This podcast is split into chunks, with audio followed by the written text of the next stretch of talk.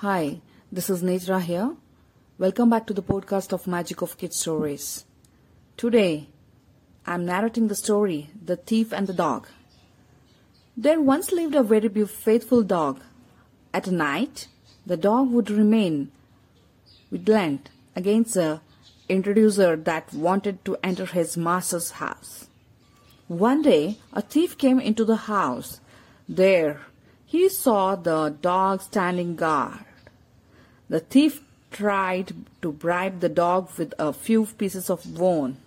The dog sniffed at it and barked, Get out, you rogue! The excess generosity confirms my opinion that you are dishonest. You want to steal from my master's house? You cannot bribe me. Only the devil tries to provoke others in doing wrong deeds. A bribe in the hand confirms mischief in mind.